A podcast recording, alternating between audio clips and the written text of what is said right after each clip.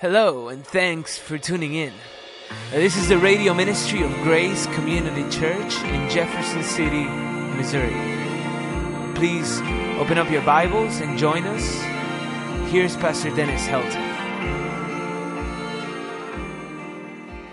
How is Christ's resurrection essential for our salvation? And actually, it's kind of surprising that this question has uh, kind of been somewhat neglected in, throughout church history.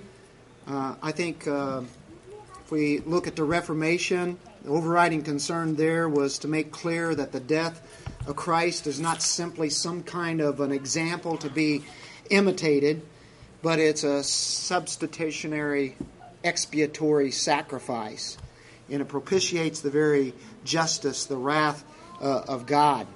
And of course, it is the atonement when we think of the death. So everything is to be seen in the light of the cross. The concentration on the death of Christ, uh, no doubt, is very necessary. We must always put that up there. But sometimes the resurrection in itself is like uh, second to, to that, and it is equal with the cross, as we will uh, see, as we'll look at some of the passages today. Uh, the resurrection is necessary. The cross is necessary. We must look at both of them. But like I say, it can be largely overlooked. Sometimes the resurrection only serves as kind of like an apologetic value. And it's not anything more than that, just kind of showing the deity of Christ and proving that. Uh, the idea of Christianity in general is held because of that. But when you turn to the New Testament and you see the doctrinal oversight that that we have sometimes, it, it, it's lacking. It's lacking sometimes. As we look at the letters of Paul, we will see the resurrection just being heralded as equal with the cross. People proclaim that Christ's resurrection is vital to the gospel. It's essential for the accomplishment of our salvation. Of course, Christ's work was done at the cross, but at the same time, the whole work is in his death, burial, resurrection, and of course, that ascension. That's the whole thing. That's the idea of the, the gospel. All the gospels end in uh, the exaltation. You think of the resurrection and the exaltation of Christ. Um, when we think of uh, not only the Gospels, we think of the book of Acts. And in the book of Acts, every time the gospel is preached, it's proclaimed, we will understand that there is a resurrection. It's made clearly. Uh, on the day of Pentecost, uh, in Acts 2, or at Solomon's porch in Acts 3, the Sanhedrin in, in Acts 4 as it was preached, the apostles' answer to the council on Acts 5, there again is the resurrection. You think of the evangelist Stephen and the great sermon that he preached, and he preaches the exaltation right there uh, near the end of Acts chapter 7. And then in Acts 10, where you have Peter and Cornelius, you have the gospel being proclaimed there, and the resurrection is put forth when Paul preached in Antioch in uh, Acts chapter 13, he focused on the resurrection. So we've, we've worked through the book of Acts. You'll see it continue on all the way through. And you think of Thessalonica, where he reasoned uh, in the synagogue for th- three Sabbaths, and he preached the scriptures explaining and demonstrating that Christ had to suffer and rise from the dead. What a key point, all the way through the book of Acts. It's a crucial aspect. And so the, the glory of the resurrection has to be seen.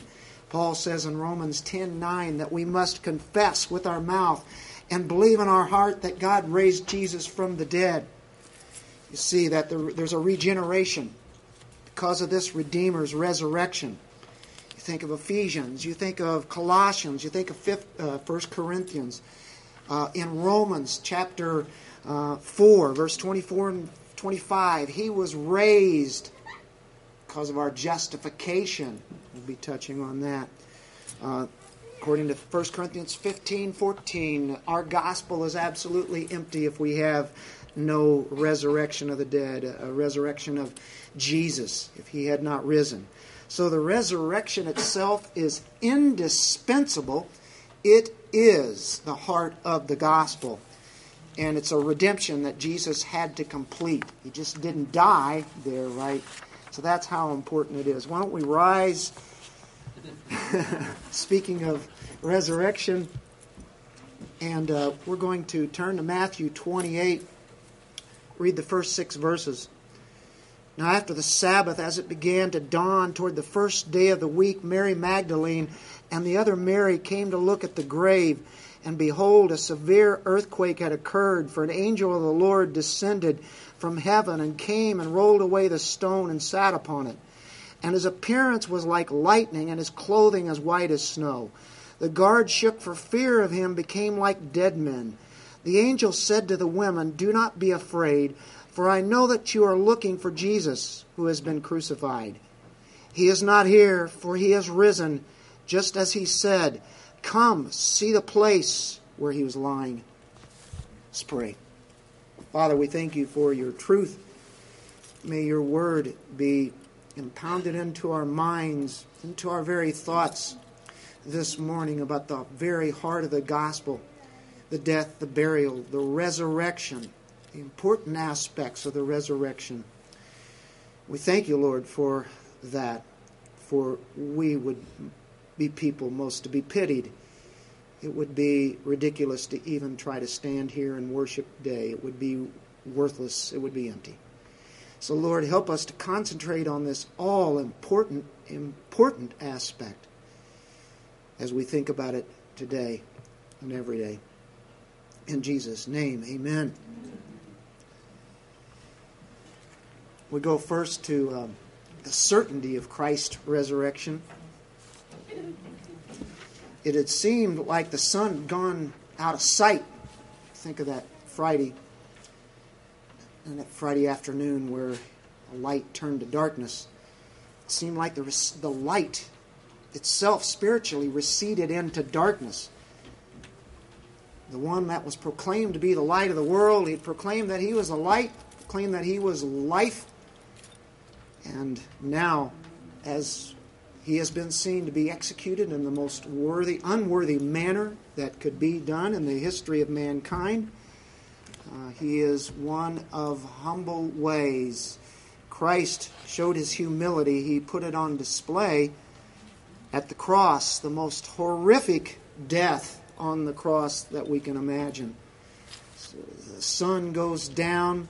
When it goes down in our part of the world, somewhere else on the part of the world on the other side, there's a new day. There's a new day, and it comes part of that other world. Same way with Christ, having finished in his course, he rises again. And uh, we see another glorious part here. This title is dealing with not only this humility of Christ dying, but it's really the glory that he wanted to be restored back to him. By the way, first time that ever happened to him, this is God.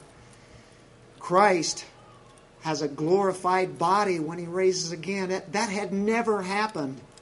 He had never had a body until he was incarnated. There were pre incarnate appearances in the Old Testament but there was the incarnation of Christ.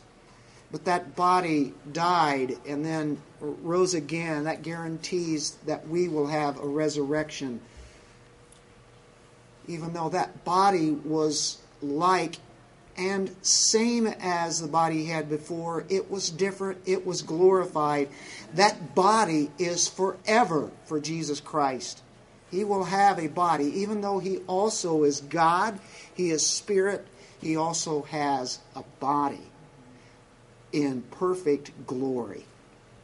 And that's what we concentrate on. That's an amazing thing. He had never had anything like that, and now he carries it for eternity. So he began to recover his glory. And really, we see the glory of God right on the cross as the justice and wrath is met by Christ.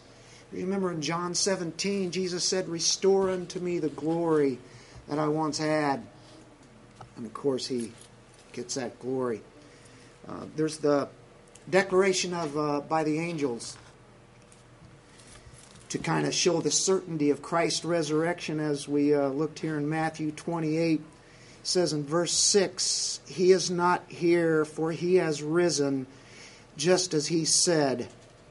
Come see the place where he is lying. That's the news. You know, we hear that. We, we hear that. We think about it. He's not here, he's risen. An angel, it's like descends from, from the heavens to roll away the stone, not to let Jesus out. He didn't need to be let out. He, he could go right through that wall. It's not a matter of that he just appears wherever he wants to be, but you have a heavenly herald here to proclaim the resurrection to the two Marys who had love to Christ, and they came and uh, they came to the sepulchre, and um, that's where he had been left. And now we have this news that he's not here. And you'll notice that there are keepers, the guards in verse 4. The guards shook for fear of him, became like dead men. the keepers, the guards, they're trembling, they came as dead men. So great was this terrible majesty, awesome majesty that had happened. It's very solemn that goes along with Christ's resurrection. But to encourage these good souls, the angel prevents them from going into an absolute depression because he comes in and brings in good tidings. He is not here, for he is risen, as he said, Come see the place where the Lord lay. That's a declaration by the angels right off the bat that there is proof. Walk in there. That's really why the stone was rolled away. It'd be for them to go in and see it empty. It was negative and it was affirmative. First, negatively, he's not here. he is not here positively. Affirmatively, he has risen. He has risen. A self quickening principle here. Christ raised himself from the dead, as in the Godhead of Christ. God the Father, Holy Spirit, they raise this manhood. Uh, we get confirmation here as he says, Come see the place where the Lord lay. The grave had a guest. The grave lost its guest. It's not there. It received. Grave always receives and retains. It received and didn't retain. Come see the place where the Lord lay. From heaven we have the testimony of angels. Angels giving testimony. Credit is due there. The angels are holy creatures. They never sinned. Angels can't deceive. Good angels cannot lie. The angel tells the two Marys he's risen. What kind of a doctrine do we have out of here? We have the power, the almighty power of the Godhead operating, reviving one from the dead. To the enemies, this is terror and fright. They're in awe. The ones who were hired by the Jewish people, the Roman guard standing around. And they know that something truly amazing and awesome, frightfully to them. But to the believers, it's a consolation. There's a comfort. The two Marys are there. They're comforted, told to go tell the disciples. Disciples should have remembered what was going to happen. Jesus had told them that. Old Testament prophecies, and there are many. It's not our duty today to go through all the certainties of the Scripture. We've been through that many times down through the years, but we'll do just a few. I'm going to do one out of the Old Testament. In Psalm 16, of course, Psalm 16 is a great one dealing with uh, delivery out of death. In 1610 peter used this verse to talk about the resurrection. He used that right in uh, jerusalem on the day of pentecost the first one. It says for you will not abandon my soul to the sheol nor will you allow your holy one to undergo decay the holy one is the messiah david knew he'd resurrect but it comes to the point of the Messiah that resurrected. And Job knew that he would see his Redeemer. I know that my Redeemer lives. He lives always. Many Old Testament prophecies. How about Christ's own prophecies? Of course, in his last few weeks, he, he told the disciples three times that we are mentioned in the scripture here in the Gospels that he must go to Jerusalem, suffer and die, and rise from the dead. So they shouldn't have been surprised. Kept telling them that. John 2 19 through 21, we have Jesus at the temple and his cleaned house there, literally. And uh, he says, Destroy this temple, and I'll make it rise again. He's talking about his body. Christ talked about his resurrection 1 Corinthians 15, one of the most detailed, maybe the most detailed chapter in the whole Bible about the resurrection. And we might as well read a little bit of that. Now I make known to you, verse 1, Brethren, the gospel which I preached to you, which also you received, in which also you stand, by which also you are saved, if you hold fast the word which I preached to you, unless you believed in vain. For I delivered to you as of first importance what I also received. That Christ died for our sins according to the Scriptures. It's been written that way through the Old Testament. That he was buried, that he was raised on the third day according to the Scriptures. That's all there that he appeared to Cephas, then to the twelve. After that, he appeared to more than 500 brethren at one time, most of whom remain until now. Until now. Some have fallen asleep. Then he appeared to James, and then to all the apostles. And last of all, as to one untimely born, he appeared to me also. Many appearances that he made. Sometimes 500 brethren saw him all at once. Some of them were even living when that had even been written.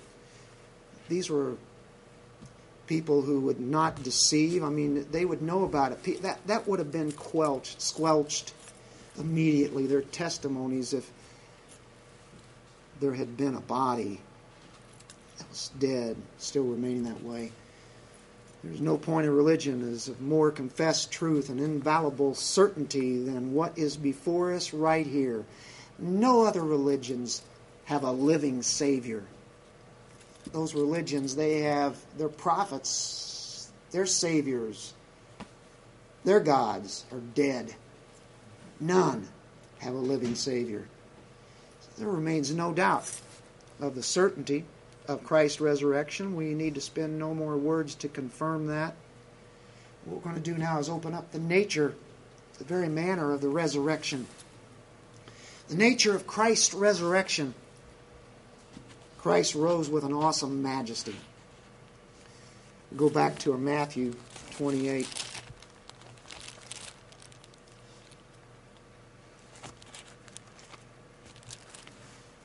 Read verses 2 through 4 and behold, a severe earthquake had occurred.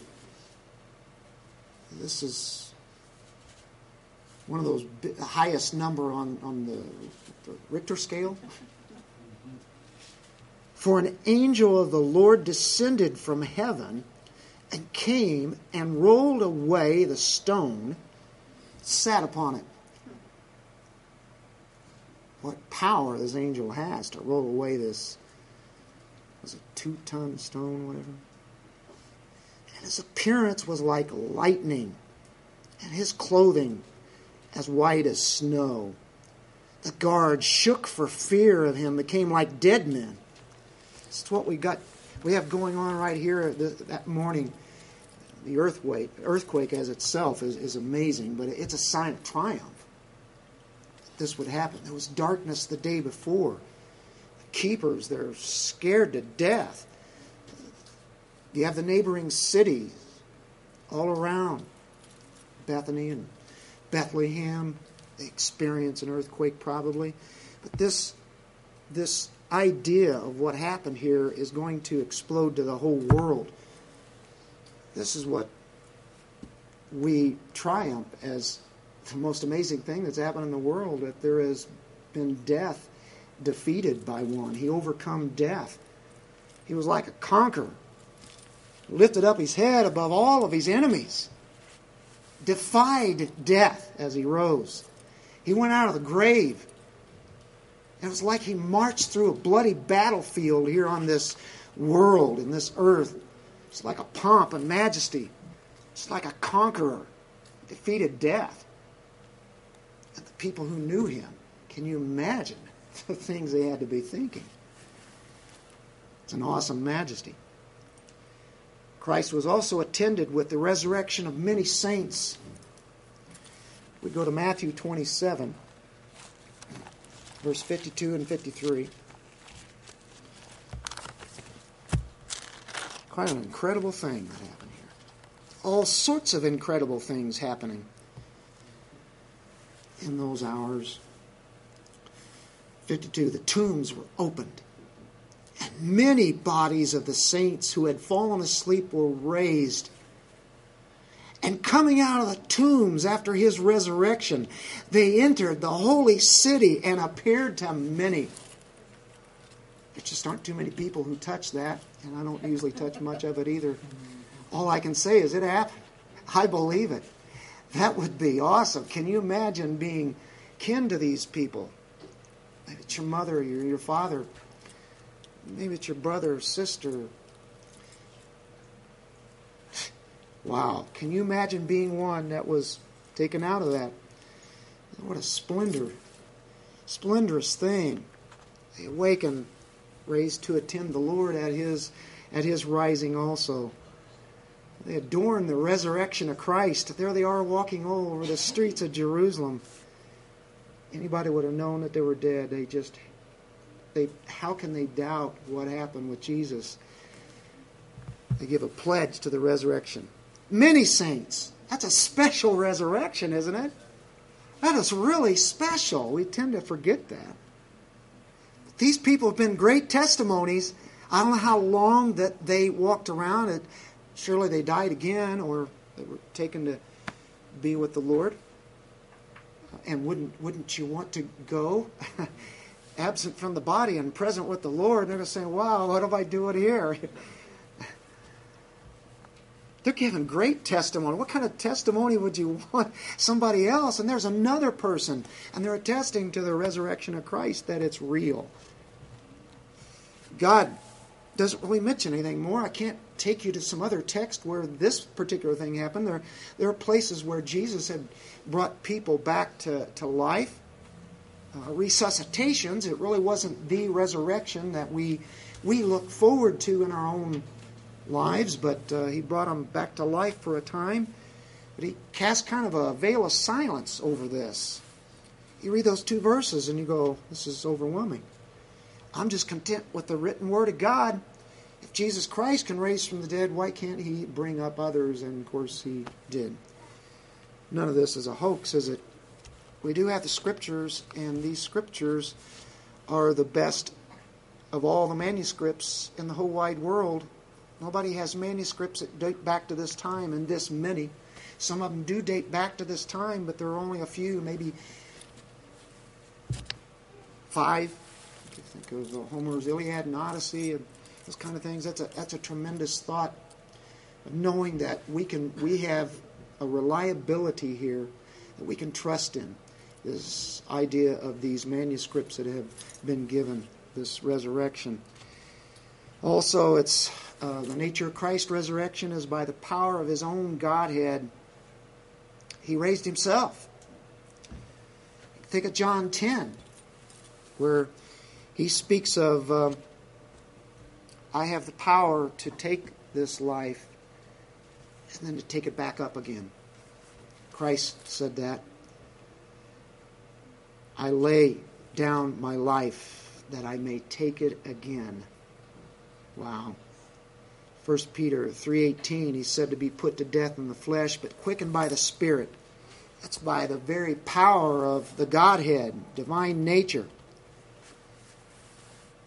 You think of the human nature and such and there's the divine nature operating in this. He offered himself up to God when he died, Hebrews 9:14. That's by his own Godhead. Romans 1 4 said that he was declared to be the Son of God with power, with dunamis, with dynamite. By his resurrection from the dead, he was declared to be the Son of God. What more had appeared in him than in others? The others are revived by the very, very power of God Himself, the very Godhead.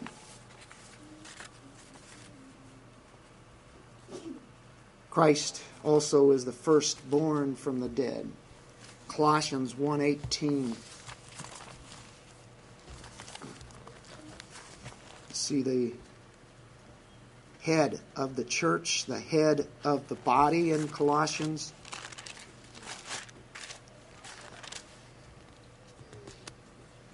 He is also the head, verse 18, of the body, the church, and he is the beginning, the firstborn from the dead, so that he himself will come to have first place in everything.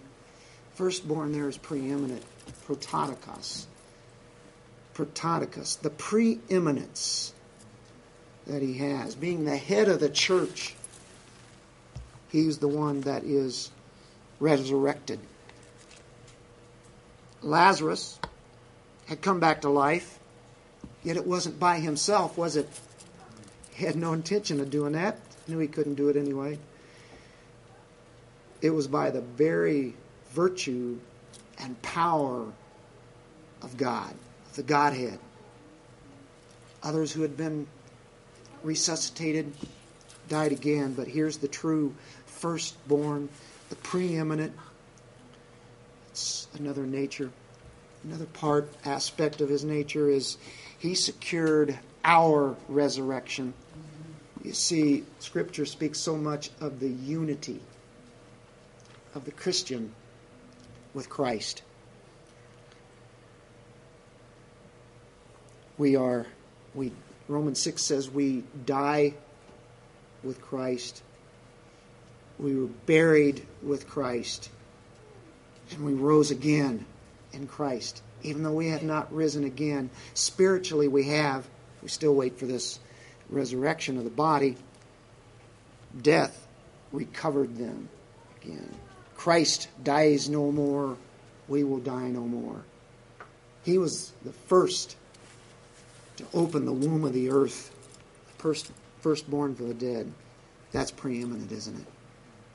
And as we think about securing our resurrection as he did that, it means, as he says in 1 Corinthians 15 20, talks about the first fruits. And by the way, if you go in the order of the Passover that the Jews would have, they would have unleavened bread that week. Also, in that same week was the Passover. And then, after that Sabbath, it was that third day that it turned out to be, which was called first fruits, which they had been celebrating as a feast for since the time of the lawgiver Moses. 1500 years they've been celebrating that. It was first fruits. Guess who was raised again on first fruits? He is the unleavened bread. He is the Passover, as Paul says in 1 Corinthians 5. And he is the first fruits, first fruits, as 1 Corinthians 15, verse 20 says. But now Christ has been raised from the dead, the first fruits of those who are asleep. There's our guarantee. He's the first fruits because of his resurrection there's more to come. First Fruits just said, okay, we're putting this here, but there's a guarantee that now we have more coming. More coming later. The first fruits. What an order that had been set forth. Now we go to point three. This is the influence that the resurrection of Christ has on us, on the saints. First of all, it's meritorious. what he did. In Romans 4:25 we get great theology out of this. You see, that's why just the cross itself is not enough even though we look to the cross. We talk about the cross, we sing about the cross. Everything goes back to the cross. But in Romans 4 verse 25 he who was delivered over because of our transgressions, he was delivered to the cross to die for a transgression, our sins, and was raised because of our justification. For us to be justified, he still has to come up out of the grave. Otherwise, the dead Savior means nothing to us. So I think that's amazing that he's raised. It's, it's about our own justification the meritorious cause of the Christian's resurrection. It completed the very satisfaction of the Father. It finished the payment. So our justification is actually assigned to it as we note from Romans 4:25. It's a cancellation of the bonds that we were in. We were in slavery. Cancels the payments if this is not done, we're still in our sins.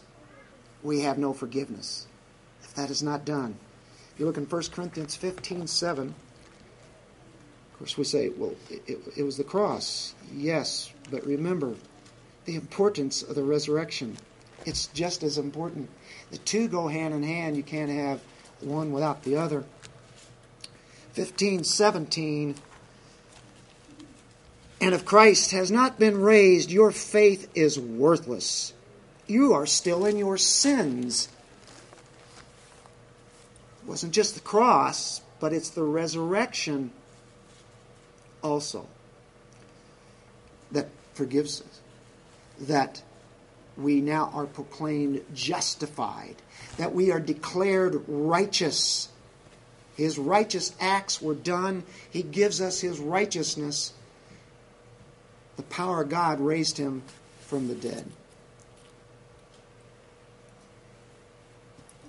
The price was paid in his death. His payment was finished. The work was done there at the cross, but the payment is finished as whenever he is revived and the discharge then received for us. The resurrection to eternal life. We're justified. We are forgiven. If we said nothing else this morning, we have proof that we have forgiveness of sins. Even though we know full well that we are battling and warring with sin constantly. Isn't it good to know you are forgiven? It's efficient. It's also efficient. Meritorious. It's efficient. It's effective. When the time shall come, the saints shall rise out of the dust. They'll be raised by Christ. He is the head. It says in Colossians chapter 3 verse 3 that we died. We have died. Verse 3, here's our position. For you have died, and your life is hidden with Christ in God. That is the man. That is the one who was the sinner against a holy God, dead in sins, but made alive to Christ. We're now dead to the flesh, that fleshly part of life, dead to that. We live in Christ, seated where He is seated in the heavenlies. Look in Romans 8 10 through 11. Romans 8. The great chapter of Romans 8. If Christ is in you, though the body is dead because of sin, yet the spirit is alive because of righteousness.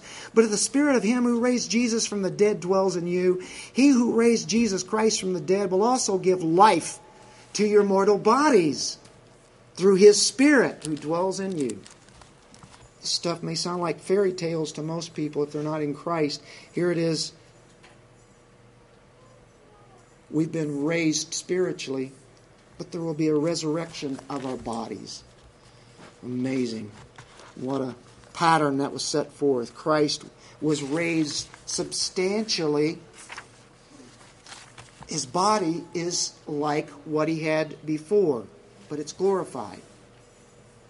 It's not a different body in place of his body, and our body will be not absolutely different from us, only the difference is is the glorification. It wouldn't be a resurrection if we came up with some other kind of body. It would, just, it would be a creation, but a resurrection. He brings that old body and brings it into glorification.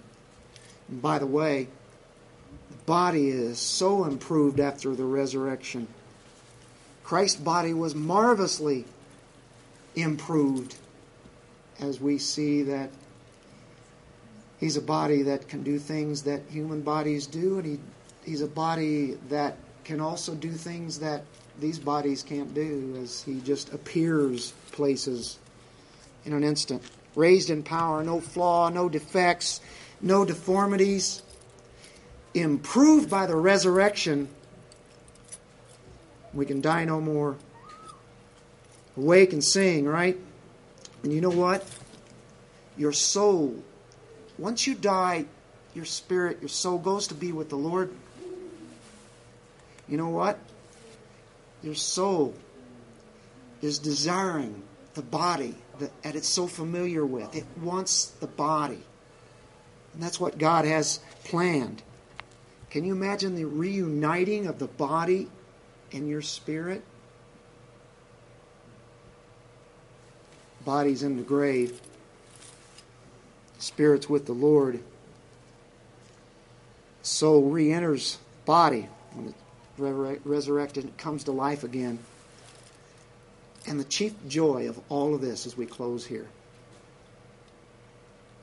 it's the very purpose for what this glorified soul comes down to and is, is quickened.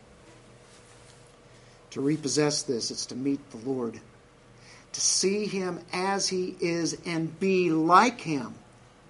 We'll be with him, but there'll be a time when we will be like him with that same body. What an ecstasy of joy that we will have.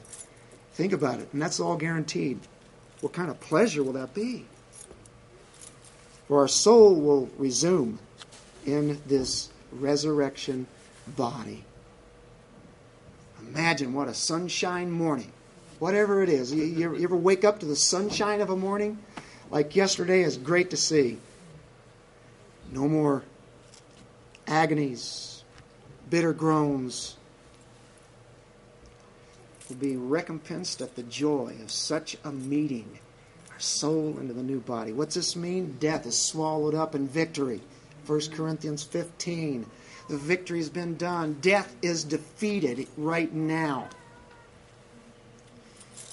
Secondly, and we close with this, we are to use the bodies that we have now, which God has given us, to live out this little time of life that we have before He comes back to glorify Him.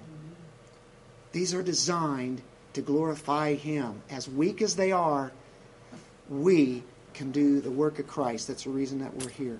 We're here to worship God, and we're also to take this gospel message that we just learned about whenever we became Christians and have carried it all of our lives. We're to take that forth now in our lives, show forth Christ, give people the gospel. Dear Heavenly Father, thank you for your word, your truth. May it penetrate into our hearts of so many things that happen at this resurrection and how it affects us today as we are right here in this room. Lord, what a glorious story. It could only be told by you and presented by you. Thank you for applying it to us. And if anyone is here that has not had that applied to them, we'd pray that they would repent of their sins and see the need for the risen Savior so that they would be with Him forever. In Jesus' name, amen. Hey, we thank you once again for joining us. We pray that this message would serve to edify you. And we say goodbye until next time. May the Lord bless you and keep you and make his face shine upon you. Until next time.